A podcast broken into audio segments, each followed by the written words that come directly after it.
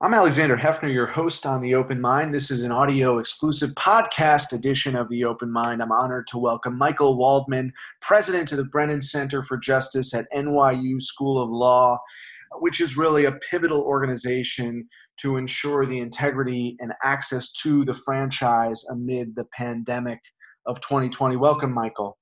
Uh, thank you so much for for having me. Very happy to be with you happy to have you here. So, in the aftermath of the debacle in Wisconsin, what are you doing to ensure that states have the resources and the know how to be able to implement um, mail in balloting and any other remote solutions uh, that will not make people endanger their health to vote this cycle?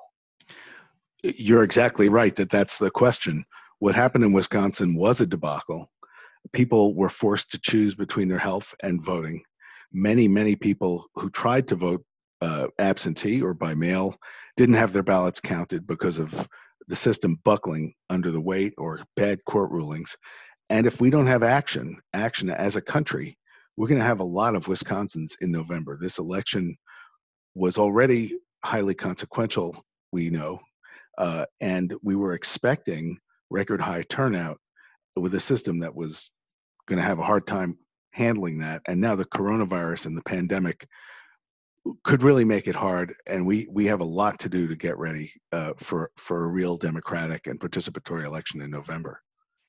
So, in the states that have already implemented before the pandemic mail voting, Colorado, Washington, Oregon, um, if governors and secretary of states are being responsive to people's health and their need to be able to vote that way. Is that process ongoing in a seamless fashion for those elected officers or state appointed officials to convert? I know here here in New York, um, Governor Cuomo says for the postponed primary there will be um, an option for everyone to vote that way. Uh, but are you finding that in the states that are responsive to the crisis, th- there's a, a, sufficient amount of movement. I know Ohio, which has a Republican governor, um, it, it, seems as though they're moving towards a, a total mail by um, democracy um, vote in this November. Yeah, so you're exactly right. I mean, so the first thing we looked at, and and some states are way ahead of others, um, but 17 states basically don't have the option of vote by mail or no excuse absentee balloting. To give you an example of the of the uh, of the obstacles that a lot of voters are going to face. We looked at this. We saw the primaries being postponed. We saw turnout collapsing in Illinois.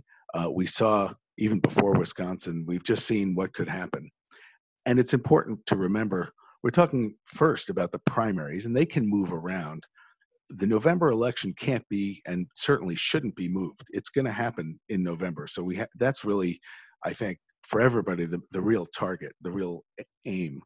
So the Brennan Center, first off, um, you know, we're affiliated with NYU School of Law. We have a lot of experts and scholars and attorneys who really know the ins and outs of these voting issues and talk to a lot of election officials in the states.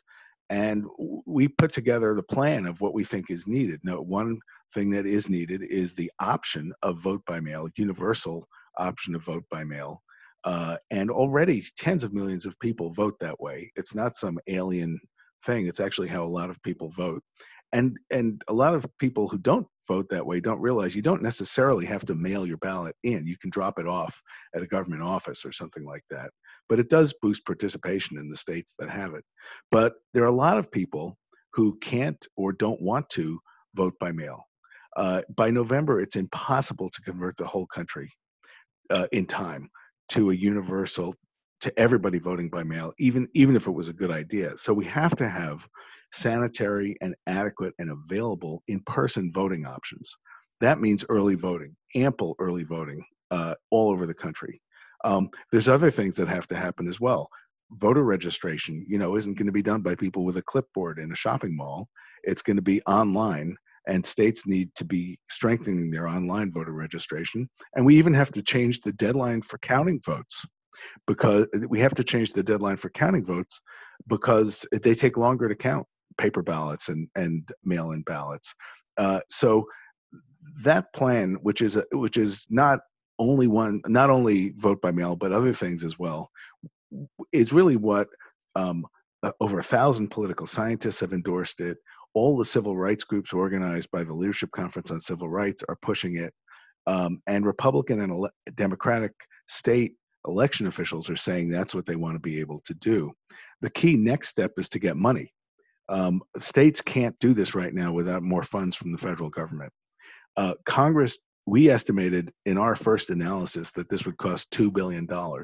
Now, we actually think it will cost more uh, for a variety of reasons, but two at a bare minimum, and actually more. So Congress did authorize and appropriate in the most recent stimulus bill $400 million to give to states to help them get ready for the election. And that's great, but it really is not enough. So there's going to be a big push, and I hope it doesn't require too big a fight, but a big fight to get Congress to do this, uh, to provide billions more in the next stimulus bill. And in the context of what was for example a 2 trillion dollar bill that's that's not it's not too much money. States are begging for this. And uh, it is not a partisan matter.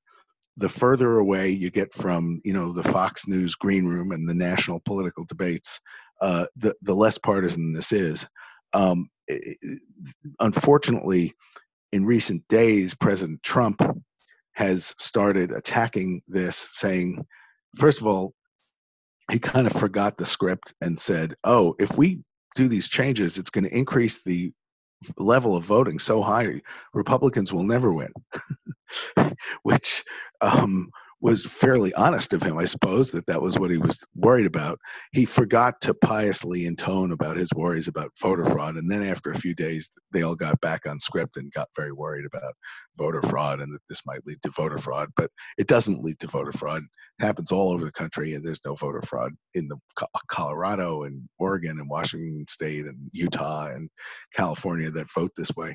So, you know, after Congress does its part, uh, states have to really get going. And, you know, state election officials, they just want to do it right. And they face real problems. The people who, who staff the polls are elderly, uh, their technology needs. It's going to be a very complex, massive undertaking. We can get it done, but time is wasting. Well, thank you for, for providing that overview of the challenge. And so the first challenge is funding since it seems as though in many states there is the scientific literacy and, and knowledge that action needs to happen. Um, now, there is the beginning of that funding and the first stages of state laws being updated and discretionary spending, and then, like you project, you know, into the future, a new stimulus bill that has fund further funding for states and it's gonna it's gonna be even with the best of intentions it's gonna be tactically a, a, huge challenge uh, for the reasons you point out. But there is also the challenge of of ensuring that the laws of the land respect the alternatives that are being experimented with and um, that in the case of wisconsin the experimentation was a postponement, and that was nixed by the state Supreme Court. Then the alternative or extenuating circumstance was being able to submit those ballots um, in, on a different timetable and have them analyzed and tallied accordingly. So, how concerned are you, and what are you doing from a legal perspective? Um, it seems that states are going to have the funding if they don't have already for some for some kind of um, contingencies. Um, on a state by state basis, are you monitoring how this this um, judiciary uh, is is responding in real time? Um, because you have the potential for a Bush v. Gore repeat if it's a close election and there are disputes around particular states and their reforms, even if they were implemented months prior rather than weeks prior. Yeah, and and you know the heartening thing has been that from state election officials, from Republican and Democratic officials, the response has been uh, public spirited and not partisan. the Secretary of the Republican Secretary of State of Louisiana joined the Republican Secretary of State of Washington State just recently in the last few days to urge Congress to step up and pass more funds for this, for example. Um, and again, uh, elected officials very frequently have been uh, acting in a in a uh, nonpartisan and wise way. I, I'm not totally familiar with with it, but the governor of Ohio, Governor DeWine, for example, seems to be taking steps that that uh, are are pretty prudent when it comes to the election. The the scary thing is that some of the most partisan um, and most uh, and and least useful actions are being taken by courts, who we all want to be able to look to, as you know, as um, Chief Justice John Roberts said in his confirmation hearing, as as umpires, not players. So, in a, a, a, that uh, claim on his part gets harder to say with a straight face. You know, the more time goes by. So, uh, it, it, what happened in Wisconsin? Things were a mess in Wisconsin, and the governor I, waited longer than he should have to try to postpone the election, and it was somewhat chaotic in all directions, from what I can tell. But when the governor did act to take the same action that the governors of Florida and New York and Ohio and lots of other states had done to postpone the primary, the state Supreme Court just blocked him. And part of what makes that particularly galling is that one of those justices on the state Supreme Court was on the ballot um, eh, for for reelection, uh, and that that uh, uh, that right there, you know, the the politicization of state courts that has happened uh, really intersected with this. And in any normal environment, that person would recuse himself or herself from that decision. Well, and maybe the other justices would too. yeah. But so they did that. And then, as you say, um, Wisconsin is not a state that needed to pass a new law to make it possible for people to have absentee ballots. They actually have absentee ballots and vote by mail.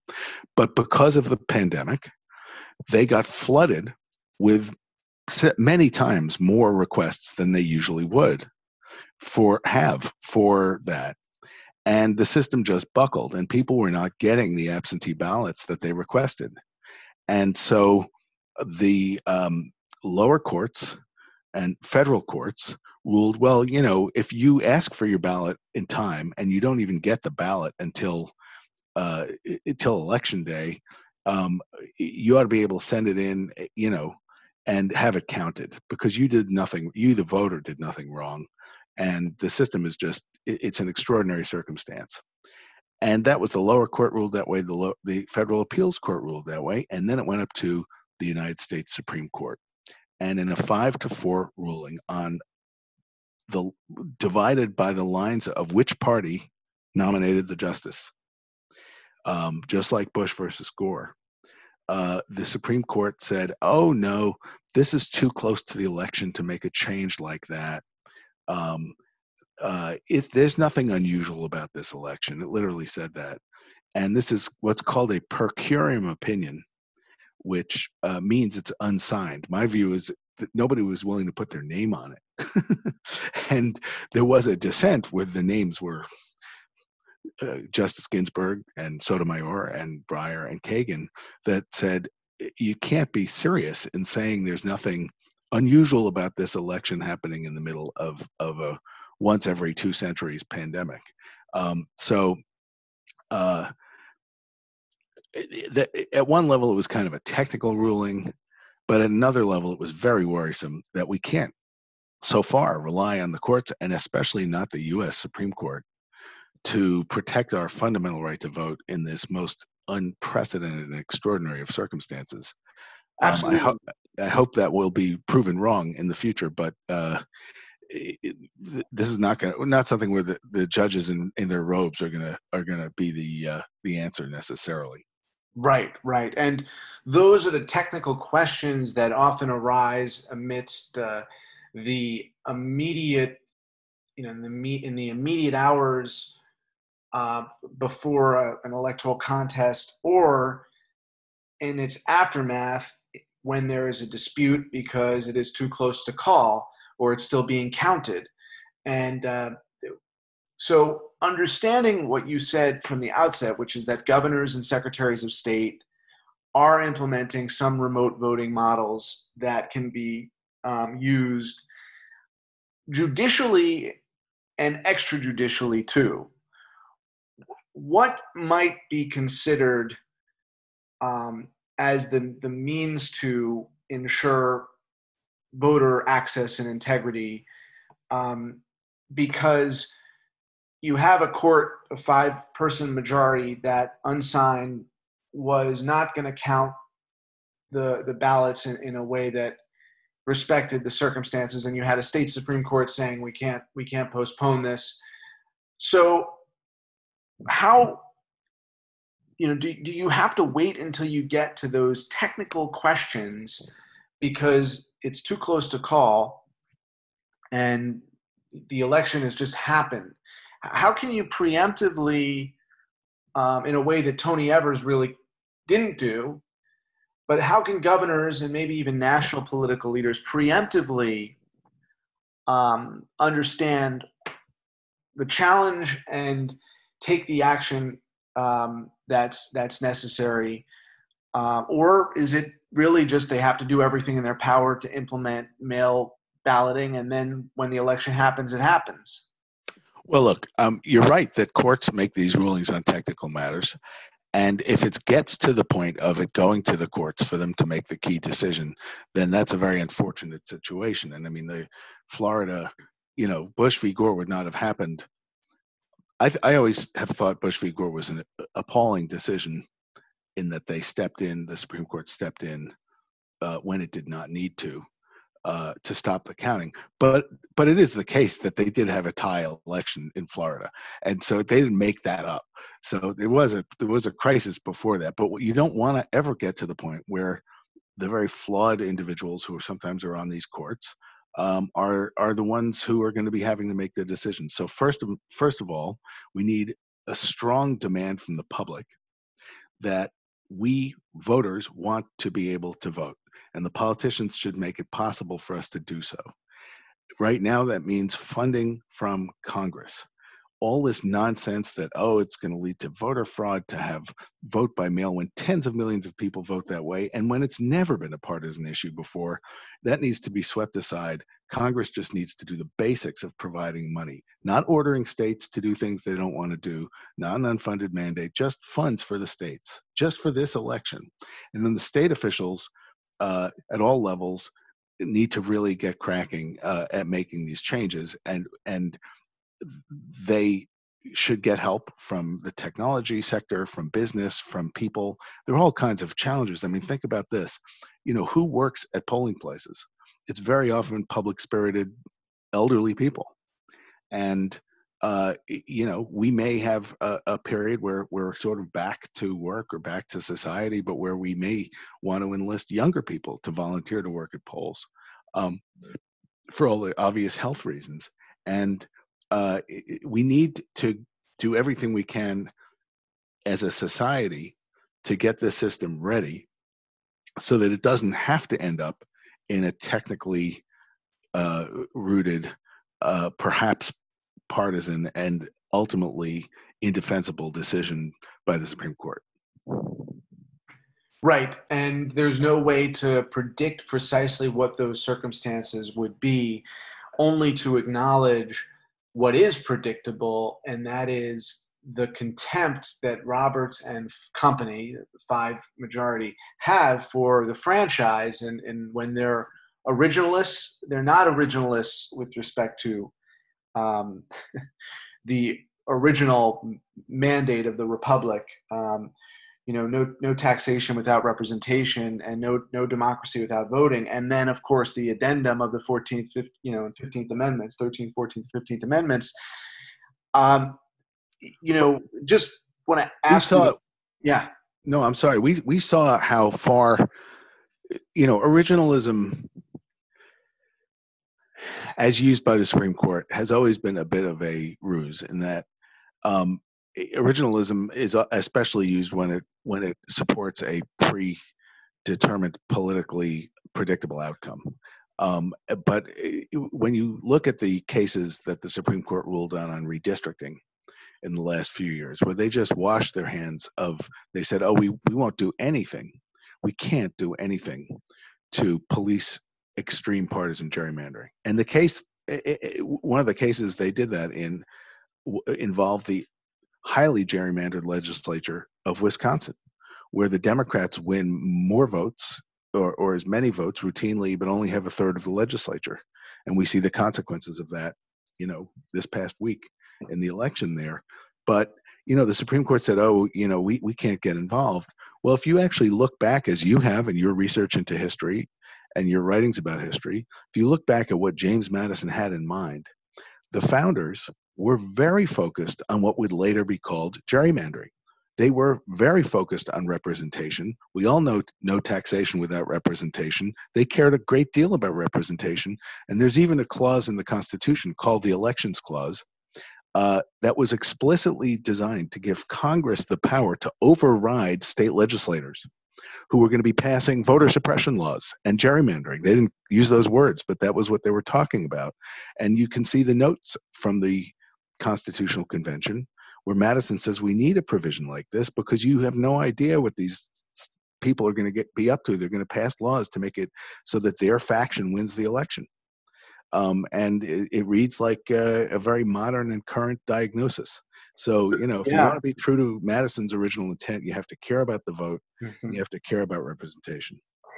And just to close, you know, knowing that all to be true, the, the contempt uh, of the current court and the disrespect for the franchise, um, I imagine two things you believe increasingly are true. One is that whether you want to call it judicial reform or um, you know, sort of d- democratic representation on the court, um, the idea of expanding uh, the court at this point to support something as fundamental as the right to vote um, may, may, may be necessary in a new administration uh, to consider that uh, and, and to frame it as such, um, not as court packing, but as um, a democracy enhancement. Um, and uh, and so that's one point. The second point is, in order to get to the democracy enhancement, you have to win in November and support an agenda that will do that. And I imagine that the the stakes are not high enough for folks at the Brennan Center and their counterparts who are preparing for the onslaught of lawsuits in all of these districts and states. And you know, if you thought 2000 potentially uh, was a was a you know fiasco and and um, you know a, a lawyer's uh, retreat uh, into hell. Uh, you know th- this this will be if it is a close election and there are questions about integrity is something that Brennan and and colleagues will want to be monitoring in the weeks leading up to the election just as much as the day after the election. So I just wanted you to weigh in on those those two points, which is in the current condition, you have to prepare for the suppression in every way, and then you have to enhance the democracy to represent Madison's intentions. Well, you know, you're exactly right. This, this, the state of our democracy, and we see it in the response to the pandemic. The state of our government, the state of our democracy, is utterly, utterly critical to the future of the country.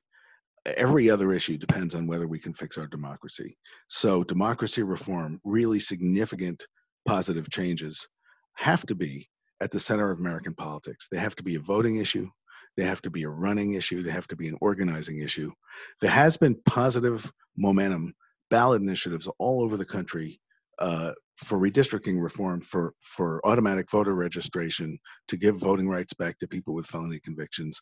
The House of Representatives last year passed H.R. 1, the most sweeping democracy reform bill since the 1960s, with public financing for political campaigns, automatic voter registration, national ban on partisan extreme gerrymandering and redistricting reform requirement, a whole bunch of other things. And the, the uh, the the fight is beginning to be joined, but it has to be a central central issue, and we need to insist that it be that way.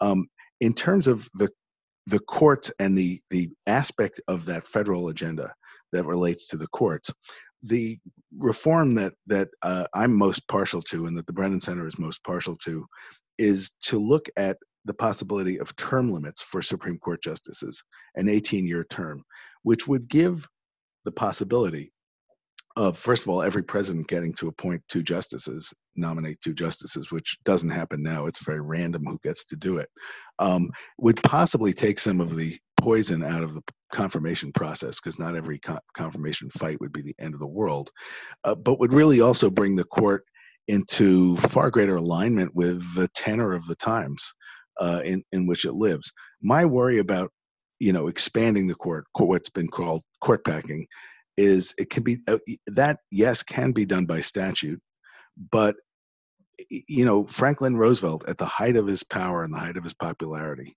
discovered that he had really touched a, a, third rail when he tried to do that that that seemed to people to be kind of a a, a violation uh, of basic norms of democracy wrong or right and and you know he lost badly and it really hurt his his whole presidency and and and the whole progressive agenda for many years. And I would worry that you you might see unexpected um, reservoirs of public opposition uh, with something like court packing, and then the Republicans, should they win, would just come in and do the same thing. So so I do worry about that. Uh, uh about that, but I think term limits are a different matter. Although those do, I should note, require a constitutional amendment. Michael, you're on the front lines here, and we so much appreciate your and your colleagues' work to protect the vote, especially under these circumstances. So thank you for joining me today, and best wishes to you and all your colleagues at Brennan. Thanks so much. Thanks for having me.